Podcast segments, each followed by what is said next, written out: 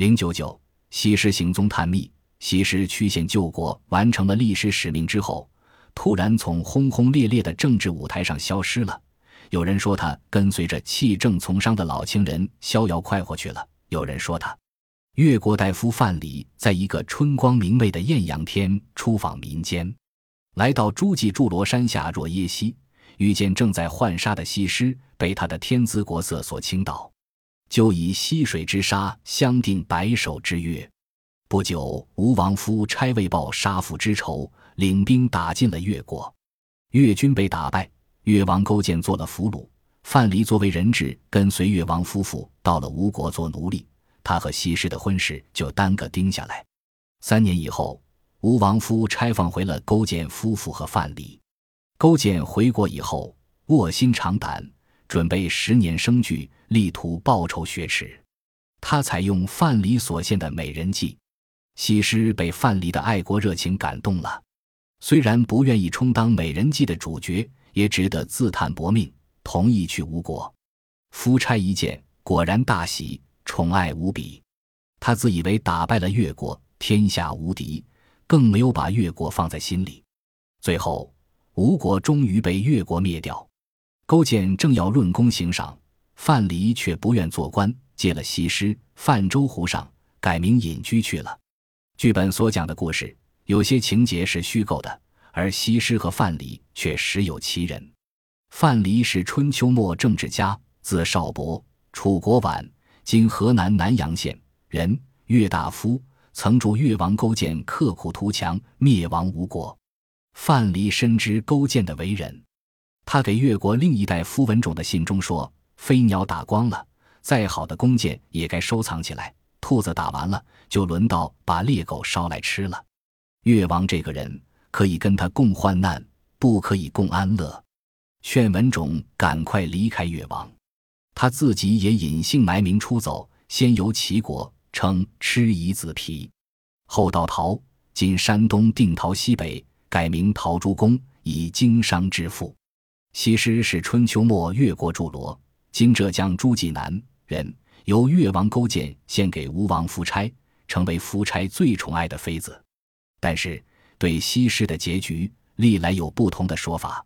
一说西施后来被投水杀身，这种说法最早见记载的是《墨子亲史篇》，其中说：“西施之审，其美也。”臣古作审。这句话的意思说，西施是被沉于水中的，她的死是因为她的美丽。《太平御览》引东汉赵华所传《吴越春秋》有关西施的记载说：“吴王后，越服西施于江，令随痴夷以终。”这里的“服”字也是“沉”的意思，“痴夷”就是皮带。这句话是说，吴国灭亡后，越王把西施装进皮带，沉到江里去了。《吴越春秋》。是叙述吴字太伯之夫差，越自吴虞至勾践的史事，但他比墨子一书要晚出好几百年，而他所记载西施的死反比墨子详细，可能出自民间传闻。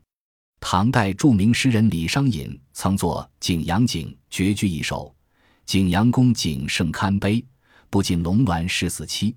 长断吴王宫外水，濯泥游的葬西施。”另一诗人皮日休也有诗题《管娃宫怀古五绝》第五首是“不知水葬今何处，西月弯弯欲笑贫”。从这两首诗可以知道，唐代也流传过西施被沉于水的说法，可是都没有说起西施和范蠡有什么关系。还有一种说法，《越绝书》是这样记载的：吴王后，西施复归范蠡，同泛五湖而去。《越绝书》是东汉元康所传。继吴越两国史记及范蠡等人的活动，多采传闻一说。唐代诗人杜牧在所作《杜秋娘诗》中有句云：“西子下姑苏，一葛竹痴矣。”这里的“痴矣”不做皮带解释，而指的是范蠡。史记越王勾践世家说，范蠡亡吴后，福海出奇，便姓名，自谓痴夷子皮。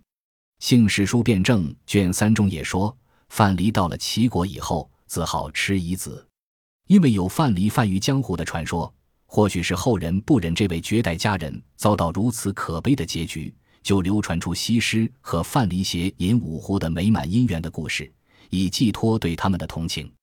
梁辰瑜就是根据这个故事写出了脍炙人口的《浣纱记》。新出的《辞海》修订本也这样说：西施一座仙师。春秋末年，越国诸罗人由越王勾践献给吴王夫差，成为夫差最宠爱的妃子。